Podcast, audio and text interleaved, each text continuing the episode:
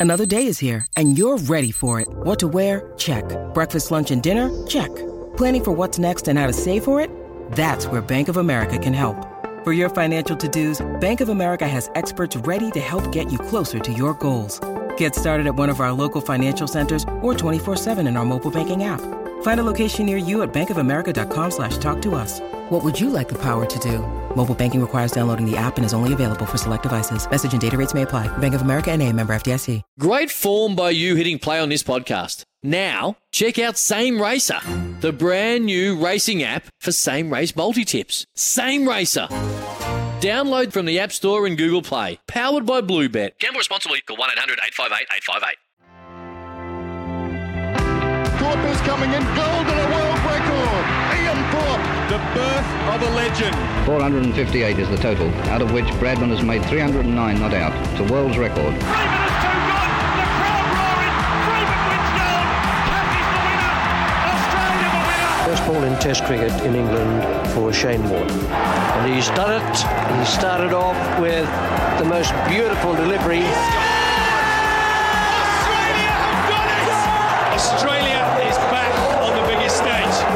To This Is Your Sporting Life for Tobin Brothers Funerals, celebrating lives. Here's your host, Sam Edmund. Hello and welcome to another very special edition of This Is Your Sporting Life. Thanks to our great friends at Tobin Brothers Funerals. Sam Edmund here to celebrate the sporting life of a superstar swan. Steve Wright played 246 games and kicked 247 goals across a stellar career for the Bloods. It all started at the Lakeside Oval, finished in Sydney, and included two best and fairest and a place in the South Melbourne Team of the Century along the way. Stevie, welcome to the program. Yeah, thank you, Sam. Uh, looking forward to having a, a, nice chat with you. When did, tell me, when did Stephen Wright become Stevie Wright? Or as a long list of commentators referred to you as Little Stevie Wright? Well, it, it probably came more from the, the singer, Stevie Wright. So it, uh, you know, I was, I was probably short and just a little bloke, so it, I suppose it just stuck a little bit that, uh, you know, following Stevie Wright the singer, they christened me Stevie Wright. Where, where do we find you, Steve, in these most unique of times?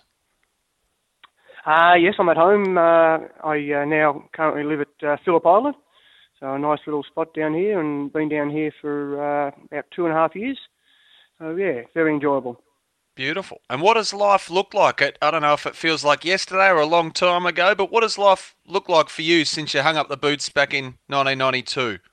Yeah, it's uh, it's a long time ago, but uh, I've actually been involved in football every year since. Uh, I've coached every year since then. You know, a number of different clubs and uh, different areas. So I've uh, I've kept my hand in, and uh, it's something I enjoy doing. It.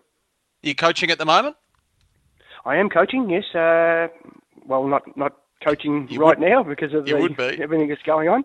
But yes, uh, we were actually due to start uh, this this week. So I'm coaching uh, Meeniyan Dumbalk United in the Alberton Football League. And and what about the day job? What have you done for a crust uh, since you finished playing up there at the SCG? I headed to Tasmania where I uh, was actually uh, coaching down there and just working in a supermarket. And then uh, uh, for the next probably oh, eight to ten years, I, I actually had full-time coaching roles. Central Districts in the South Australian Football League. Uh, then uh, up to Canberra and coached the New South Wales ACT Rams, uh, clubs in Canberra, and then uh, headed to North Ballarat in the VFL. Well, of your long coaching journey, Steve, one of the teams you coached was the development squad, the New South Wales ACT Rams. Now, the word footy factory gets thrown around a lot in the modern day, but you had a good footy factory going on there when you were coach. We certainly did. Uh, you know, we were based in Canberra, but we also had squads in uh, Wagga Wagga, one in Sydney, one on the south coast of New South Wales. But we we used to bring most of the players into Canberra to live, and in the one year we we had uh, Lenny Hayes, Nick Davis, Mark McVeigh, Ray Hall, and Craig Bolton all drafted from from the one team. Uh, I was actually lucky enough to be coaching Central Districts in South Australia when Port Adelaide came in, so. Uh, we had a number of players drafted there, uh, one including uh, Stewie Dew. Wow. So, what was Lenny Hayes like as a kid? He always hard as a cat's head, I'd imagine. He certainly was, and he, he won the Morrish Medal uh, the year he was drafted, and just a uh, not just a fantastic player, but you know just a good person. You know, and uh, I always said that uh, if you had a, a child and he he ended up like Lenny Hayes, you'd be pretty happy. What's been the toughest thing to adjust to post playing? We hear about um, players who hang up the boots, and some go seamlessly into the next phase of their life, and others, understandably, it's an adjustment. How have you found it? What's been the toughest aspect to it?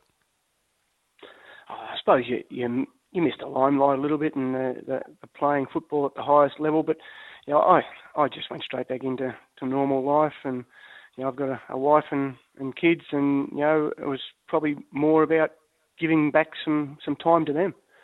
You know, you, you get pretty focused when you're a AFL footballer and pretty focused on yourself. So it's about giving back to them and you know just step back into normal life and you get on with it.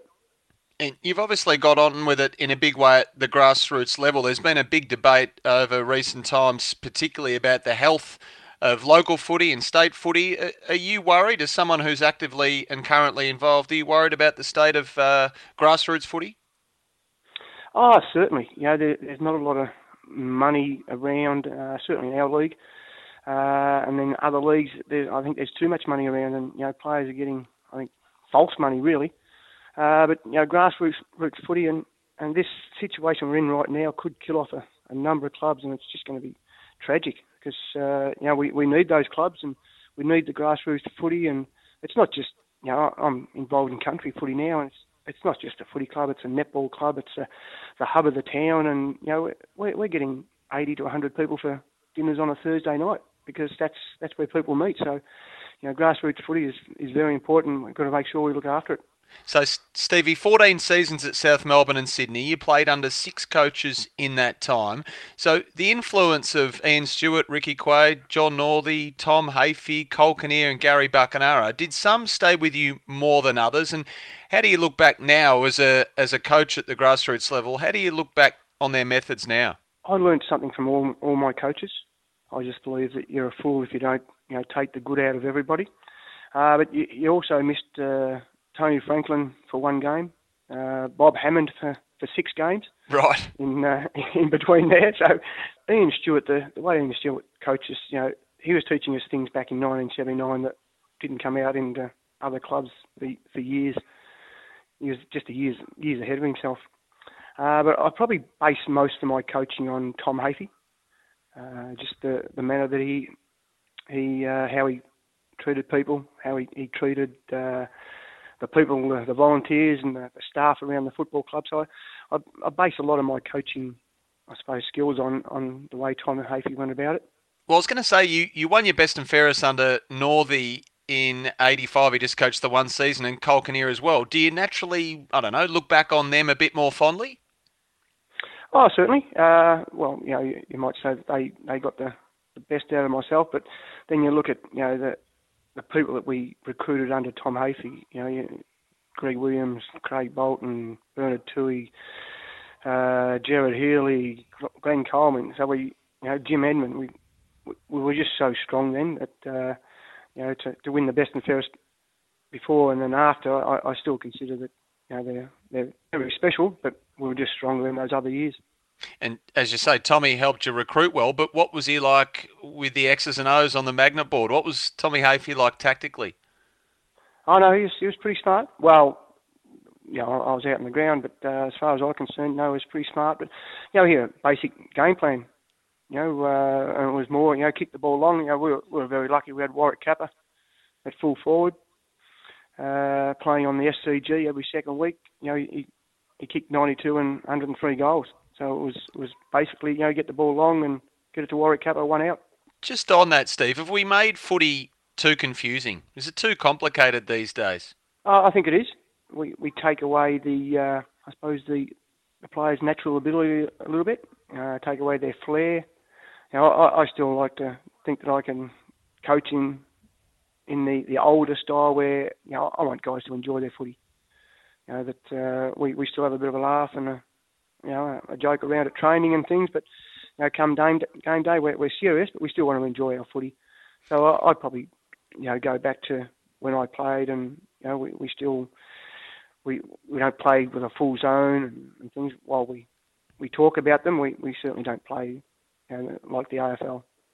And just on your playing days, how would you go in today's footy? If we could pick up a Stevie Wright in his prime and drop him into the middle of the 2020 season, how would you get on? Well, if I go back to the, the start of my career when I when I went to, to South Melbourne, you know, I, I was coming off playing junior football for Victoria, you know, and uh, doing quite well at junior football league, best and fairest. But all of a sudden, you, you get to an AFL club and you realise that everybody else is the same. So I uh, very early I I set a couple of things I, I wanted to achieve. I wanted to be the uh, the player that all my teammates wanted to have beside them on the footy field. So when the teams were selected, I wanted my, you know, if I was playing the forward pocket, I wanted my full forward to say, well, I'm glad I've got him next to me because I know he's going to chase, he's going to, he's going to work hard, he'll pick up my man or he'll, you know, tackle. But also on the other side, I wanted to be the, the player that the opposition didn't want to play against. So that m- meant that I had to be mean and nasty and I suppose a little bit spiteful at some stages. Well, then so be it. So they were the they were the two things that I, I try to achieve. And for the younger members of our listening audience, Steve, is there a player that you see in today's game that you watch and you get a bit of deja vu, might remind you a bit of yourself in your halcyon days?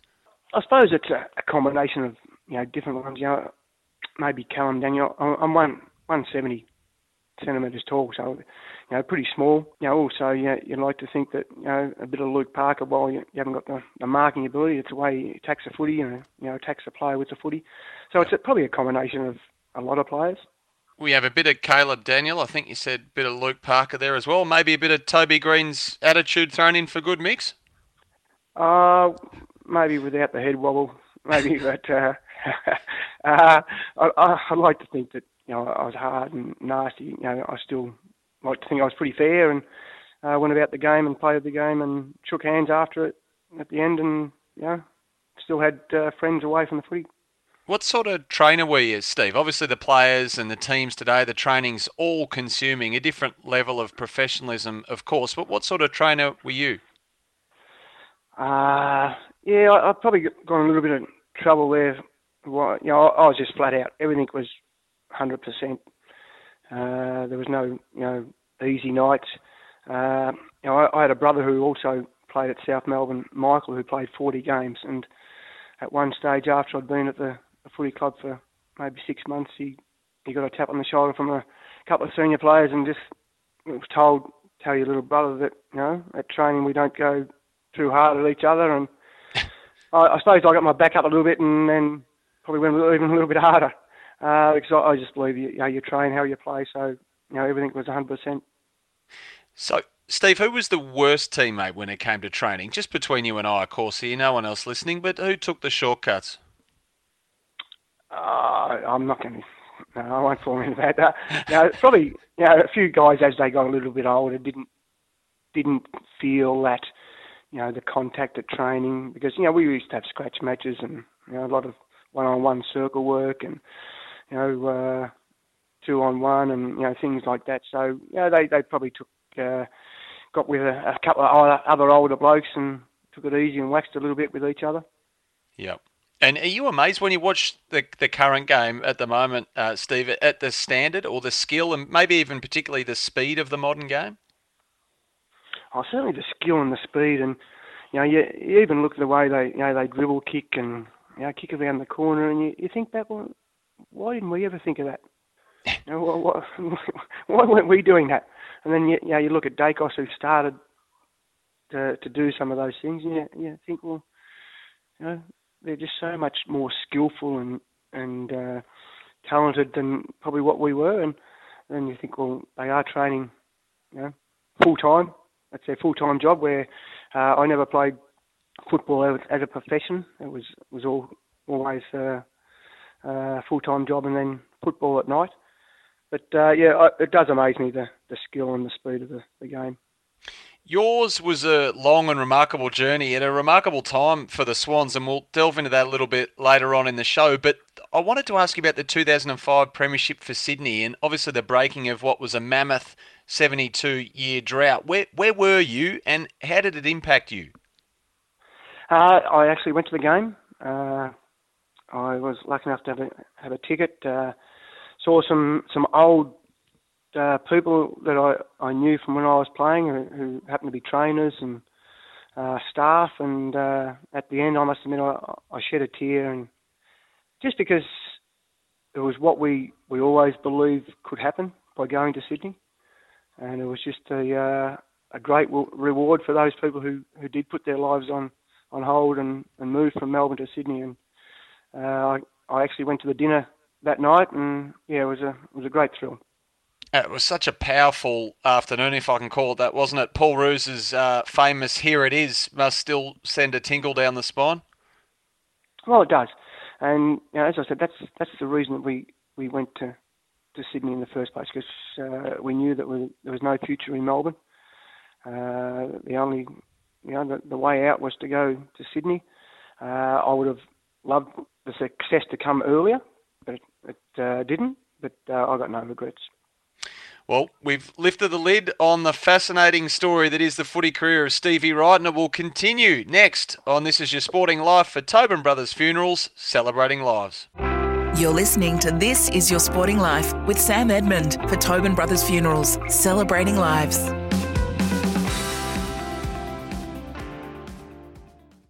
Welcome back to This Is Your Sporting Life for Tobin Brothers Funerals, celebrating lives.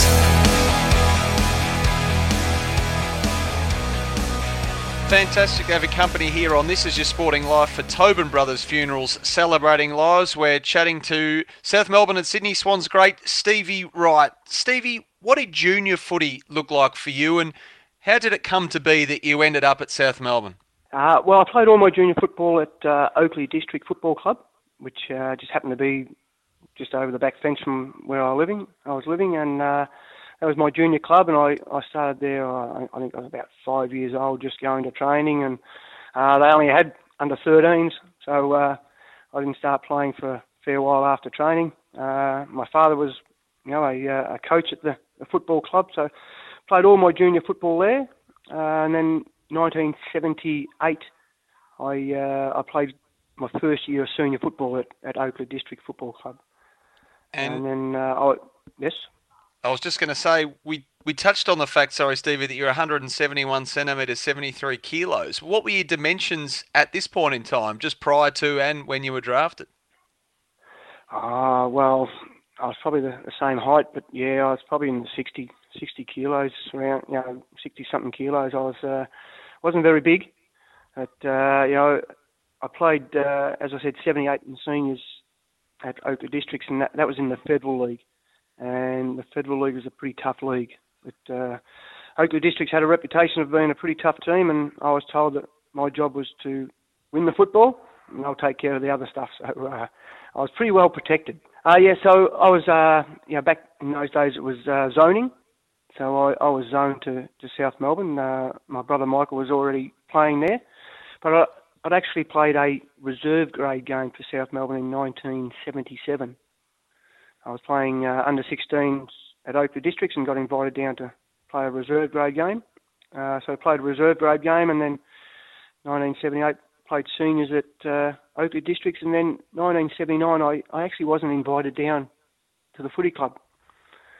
Uh, they uh, they said that you know, I was too short and you know they, they didn't think I could protect myself. So I, uh, I trained at Oakleigh in the VFA. I trained at uh, Port Melbourne in the VFA, and I uh, trained at uh, Sandringham in the VFA. So I was actually going to play uh, VFA football. You were saying South Melbourne said you were too small and couldn't protect yourself. Yeah, that's right. Uh, recruiting people. What changed? Well, the way it turned out, they they had a, uh, a interleague inter intra club practice match, and they were, they were looking for some top up players. And my brother Michael said, "Well, you know, you know Stephen will come down and have a run around." They and they said, uh, okay, well, you can come down and sit on the bench. We'll, we'll give him a bit of a run. And it's just amazing. It's uh, it's really just a sliding door moment that uh, I uh, entered the field and uh, the Swans had recruited uh, Len Thompson from Collingwood. And Len Thompson actually picked the football up, and the only person between him and the goals was myself. And I actually tackled him front on, took him to the ground, won a free kick, and after that, as I say, it's, it's history. You know, the, the footy club sort of said, well, maybe he's not too short, and you know, maybe he won't get hurt. And you know, I actually made the list. So it uh, a bit of a sliding door moment. Gee, so looking back uh, all these years, do you think that tackle of Len Thompson, it might have been the difference between playing 246 VFL games, AFL games, and not? I've got no doubt that you know, if he had a you know run over the top of me, and, and which he, he tried to do, uh, if he had a run over the top of me and you know went through and kicked the goal, it, it probably would have changed. Uh, whether I would have got a, another go down the track, I, I don't know. At, at that time, who was the template? So coming through in the mid to late 70s as you were, who were the premier little men of the competition who swam against the tide, who were doing well that you might have had up there as your influences or footy idols that showed it was possible? Uh, well, yeah, Paul Curry was at the Swans at that stage. Uh, he was there. Uh, Gary Wilson from Fitzroy, who was only very slight, you know, fantastic player. Uh, we had you know Colin Hounsell uh, at the Swans, another another you know smaller type player. Uh, so it was it was really every club had that that type of player uh, who who was you know that was a, the rover was was short. So there, most clubs had them. So there was a number of guys. So after South Melbourne changed their tune, you played 11 games in your debut season of 1979. Now the first came in round eight, round eight against Collingwood. How did you actually find out you were going to be playing your first VFL game? I think it was like most of the uh, the players back then. They they listened to league teams or uh, you know listened to the radio on a Thursday night to, to find out. Uh, there was no phone call or you know uh, no team meeting on the Thursday night. It was just on the radio, or if you missed the radio, you read it in the paper the next day. Jeez, how times have changed, eh? Certainly have. Yeah, I, I still remember that game. We we actually got thrashed by Collingwood. Uh, you know, 79 Collingwood played in the, the grand final, so they were up and about. And my first opponent was Stan Magro, and you know the ball was continuing down Collingwood's end, and you know Stan Magro, you know, actually said to me, "Oh, I feel sorry for you. You know, your, your first game, and you know, getting thrashed, and you know, you had Billy Picken around, you know, calling his own game and commentating, and I thought, how long has this been going on? You must have thought, geez, what have I got into here?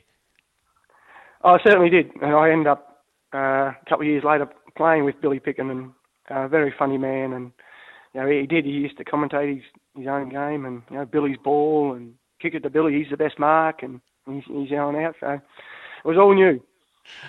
But South, looking back at the team, I mean, you had some of you ran out that day alongside some of the greats of the game. I mean, Barry Round, Graham Teasdale, the Brownlow medalist, uh, Johnny Rantall as well. Yes, yeah.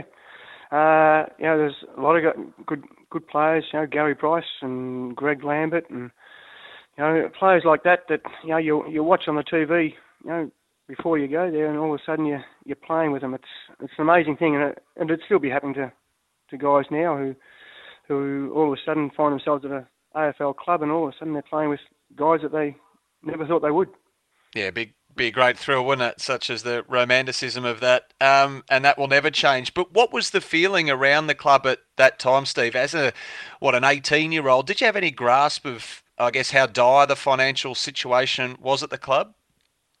No, not at all. You know, as a an eighteen-year-old, all, all you you're pretty well focused on yourself. Just you know, getting to training, and you know, even even that's a battle. You know, I'm working. I was working in uh, in Mulgrave and finishing at 4:30, and training starting at five. My my father would pick me up. I'd get changed in the car on the way, jump out at five to five, and straight out in the ground.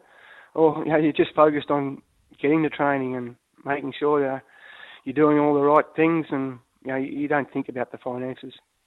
And what was the nine to five job as a teenager before uh, playing on the weekend?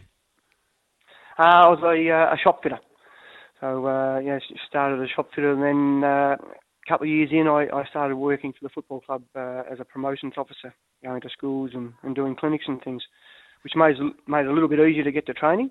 Uh, but but still, you know, you, you got to realise that you know you start training at at five o'clock, you, you still have to do your weights you know, if you couldn't get there early, you had to do your weights after training. So all of a sudden, you know, you're working nine to five, and then leaving the football club maybe nine, nine thirty, and straight home to bed and up again for work. So it was, it was pretty tough. Yeah, I can imagine as you're trying to make a name for yourself as well and, and forge a career when it came to football. Um, can you set the scene for us, Steve? Um, paint the picture for us. The last game at Lakeside Oval, what was that like? What was the ground like? And, and tell us about the atmosphere on that day. Yeah, the atmosphere, and it was still a little bit up in the air whether we, you know, were going to Sydney or you know what was happening. You know, the Lakeside Oval was was normally pretty damp.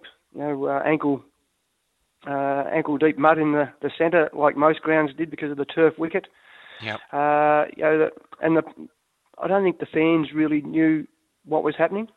You know, they, they, they weren't sure whether they were going to have a team at South Melbourne next year, and you know things like that. So it was it was probably done a little bit underhanded, underhanded that you know there, there wasn't going to be a team there, and, and the players didn't realise either, you know, what was going to to happen. Steve, there's some sort of chance the game could return to suburban grounds this year when uh, the season's resuscitated due to the uh, coronavirus. W- would you like to see that? I think it'd be fantastic. You know, you just got to make sure that the facilities are, are good for supporters because I know some of the suburban grounds haven't haven't got the facilities, you know, that people are now used to. So you, you hope that the, the facilities are good and the, the players have enough facilities, you know, underneath the grandstands for the the, the players and the staff. But uh, you know, the playing services are now fantastic, so there's no problems there. So it's uh, yeah, I think it'd be great, and it'd be great for some of the older supporters to see their their clubs back at their home grounds you back in the playing days, you had a taste of uh, representative footy as well. You played state of origin. How exciting was that for you? I guess given the lack of finals that South Melbourne and Sydney were able to play, how much of a thrill was that?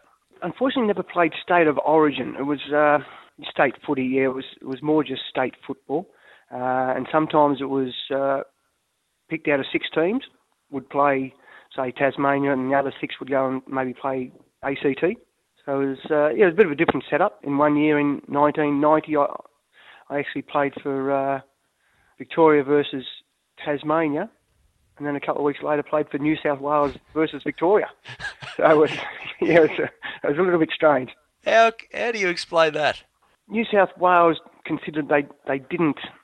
I'm not sure enough talent or enough players, so they they actually topped them up with some of the players who were playing for the Swans who were living in New South Wales, so I think they they counted us as New South Welshmen. So, yeah, it was uh, it was a bit a little bit different. You played international rules as well against Ireland. I think it was a 1990 series. You you went down two under the Irish. What was that experience like?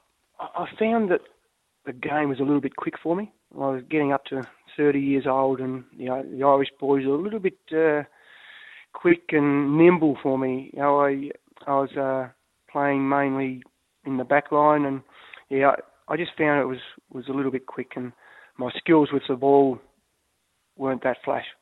Uh, I got very late notice that I was going to be playing in the team. I think uh, Barry Mitchell pulled out of the team, so I probably got uh, about three weeks' notice that I was going to be playing. So all of a sudden, I had to get a round ball and start trying to kick that. But it was great, you know, thrilled to, thrilled to play, you know, against the Ireland and to represent you know Australia and you know, and with some of the players who were playing was you know, was fantastic. You're listening to This Is Your Sporting Life. We're talking to Swans legend Stevie Wright. Next up, we'll find out what the club's relocation to Sydney in 1982 looked like through Steve's eyes, and it's all thanks to Tobin Brothers Funerals, celebrating lives.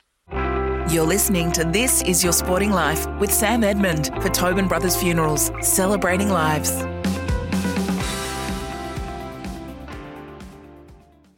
Welcome back to This Is Your Sporting Life for Tobin Brothers Funerals, celebrating lives. You're listening to This Is Your Sporting Life. Thanks to Tobin Brothers Funerals, celebrating lives. We're talking to South Melbourne and Swans great Stevie Wright. The club had been operating South Melbourne at a loss for about five years, I think, when the Swans board elected to play all home games at the SCG in 1982 to stop the bleeding. As a player at the time for you, it must have been a pretty unsettling period of uh, time. Well, it certainly was. You know, I, was in the situation where I actually worked for the football club, so I, I knew the the situation by then that financially, you know, we we weren't that flash.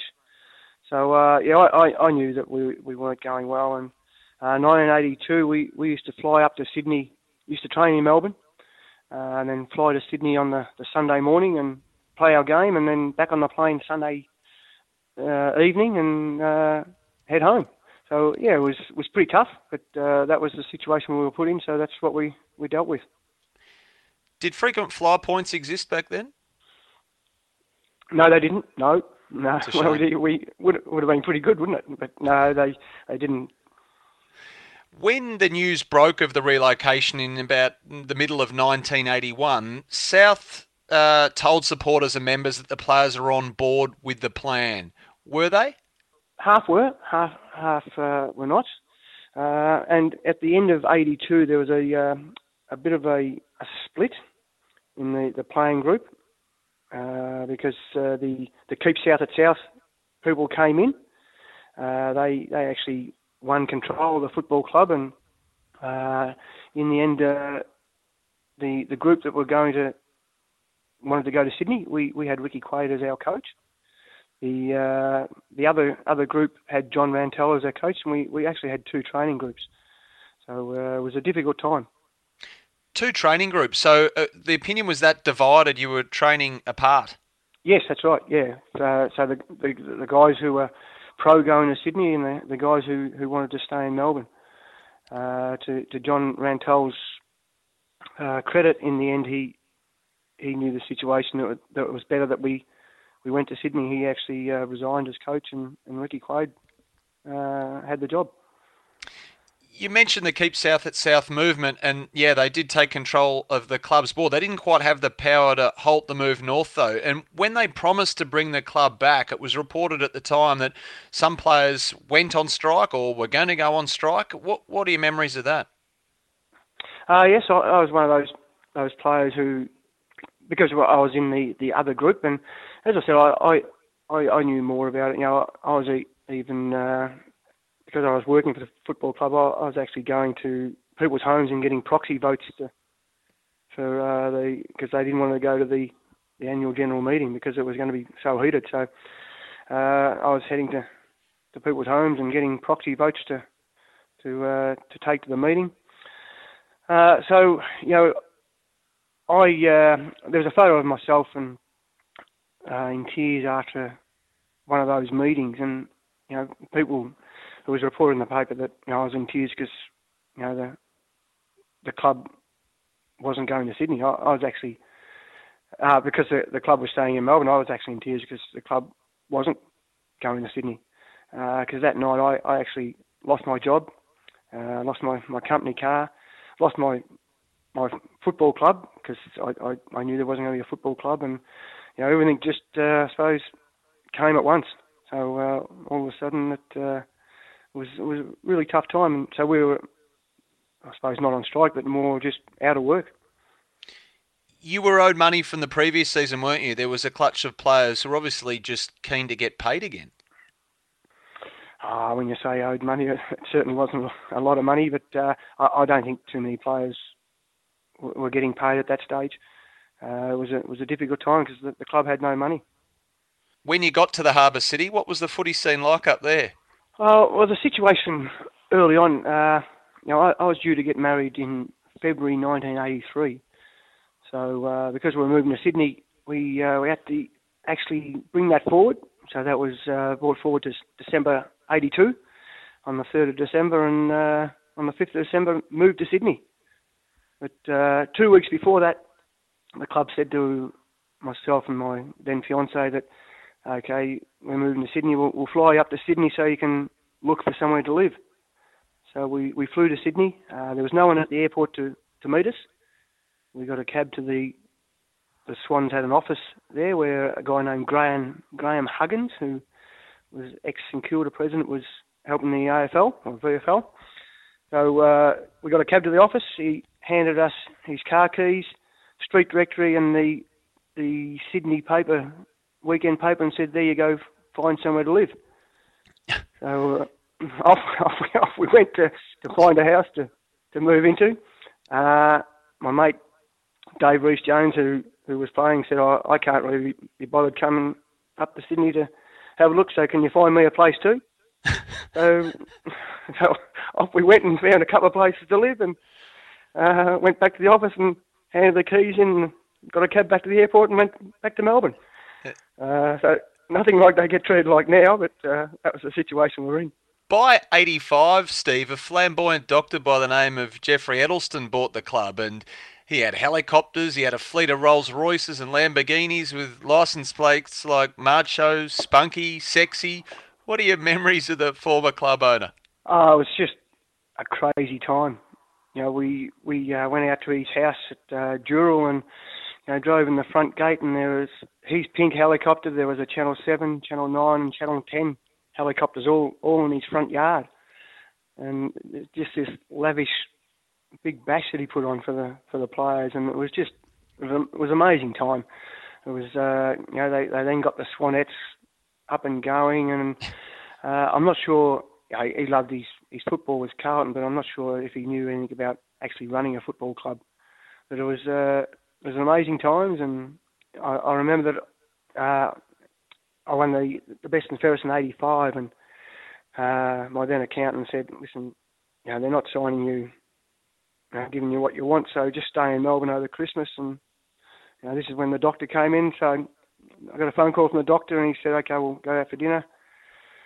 Uh, walked in, and he said, "Okay, what do you want?" And I said, uh, "I think I'm worth this much." He said, "Yes, no problems. Okay, there you go. Dinner's on me," and walked out. And I said to my wife, I, "I don't think we asked for enough."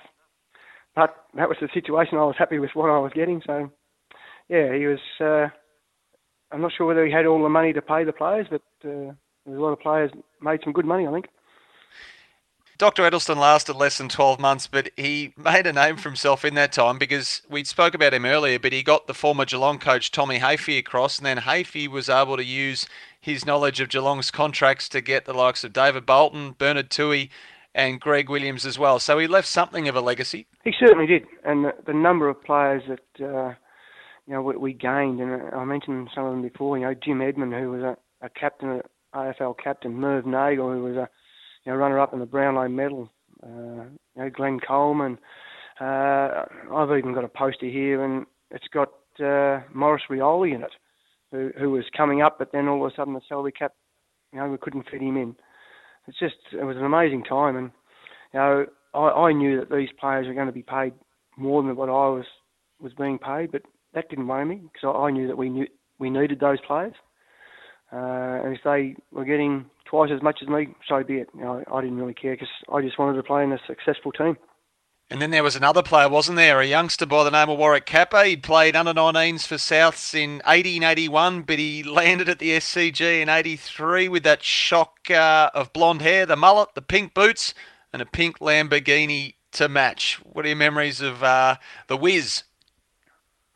Ah, oh, fantastic. You know, he, he came from the same junior club as myself, so he lived in the same area. And while you know he played at the same junior club, Oakleigh Districts, he, actually played underage as a ruckman because of his his fantastic leap. Uh, but then you know somebody saw something in him where you know him at full forward. While he wasn't a, a great long kick, he was a quite an accurate kick. And as I mentioned, the, the SCG just suited him because he, he had such a great leap and a great marking ability. He, if you get him one out, he was going to mark it or as a little fellow, he's going to you know bring it to the ground and, and give us an opportunity. The Swans played finals in '86 and '87, Steve, and obviously we're having winning seasons. What was it like at the SCG with uh, Capper running amok at full forward and uh, the Stars all up and going? What was the what was the scene like at the SCG during those times? Oh, it was electrifying. You know, we we had packed houses, and uh, you know, it just goes to show that you know if you're winning, you know, Sydney people are going to come and watch you and you know I, I was working in junior development, so you know it was we were the talk of the town. Uh, people wanted to come and watch, and people wanted to you know get tickets, and uh, you know forty thousand people, and I still believe if had the same system now uh, back then, we're home finals because we're we're nearly un- unbeatable on the SCG, but unfortunately we got caught out coming to the MCG and, and Waverley on the bigger grounds. You're listening to This Is Your Sporting Life for Tobin Brothers Funerals celebrating lives. We'll be back after this to wrap up with Stevie Wright. You're listening to This Is Your Sporting Life with Sam Edmund for Tobin Brothers Funerals, celebrating lives.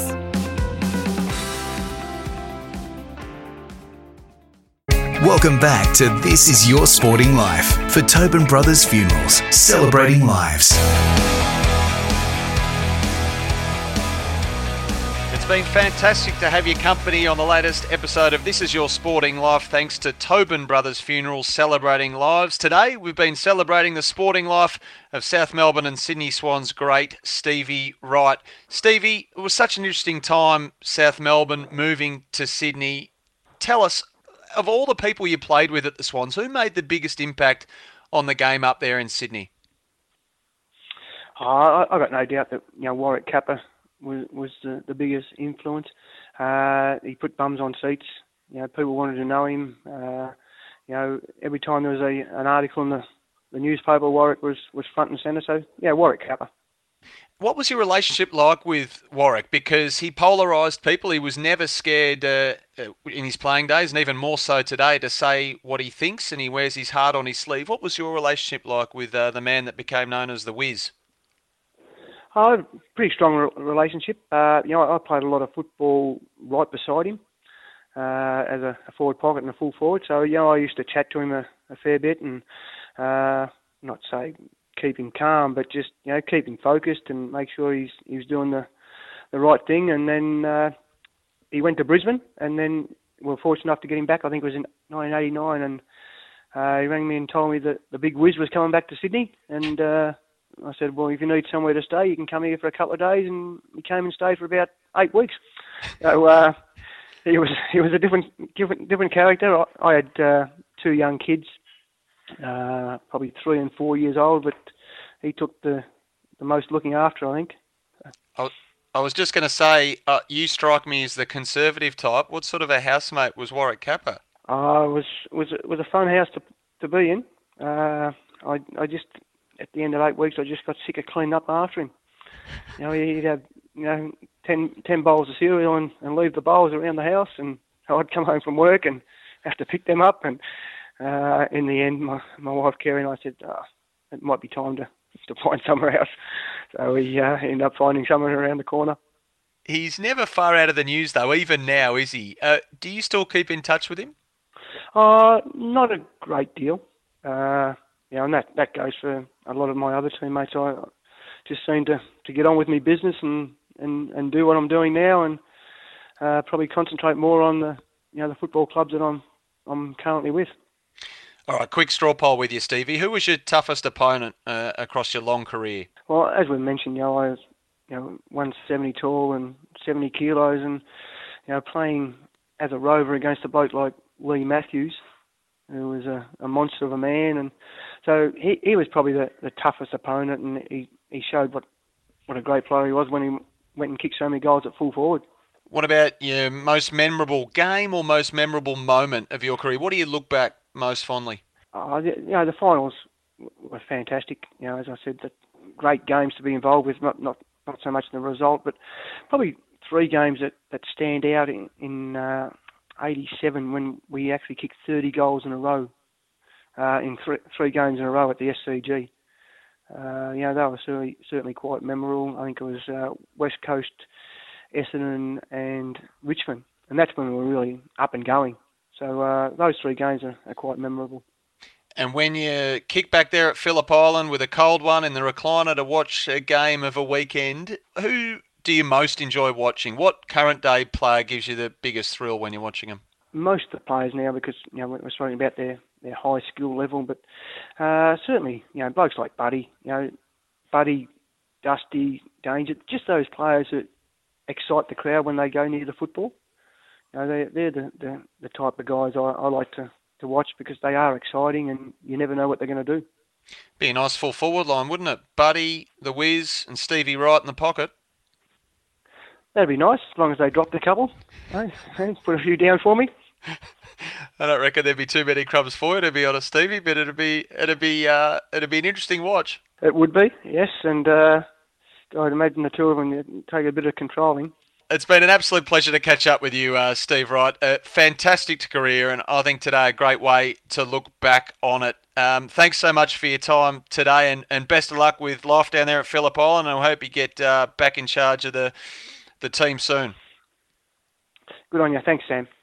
Steve Wright there. We'll be back next week to celebrate another sporting life, all thanks to our good friends at Tobin Brothers Funerals, celebrating lives.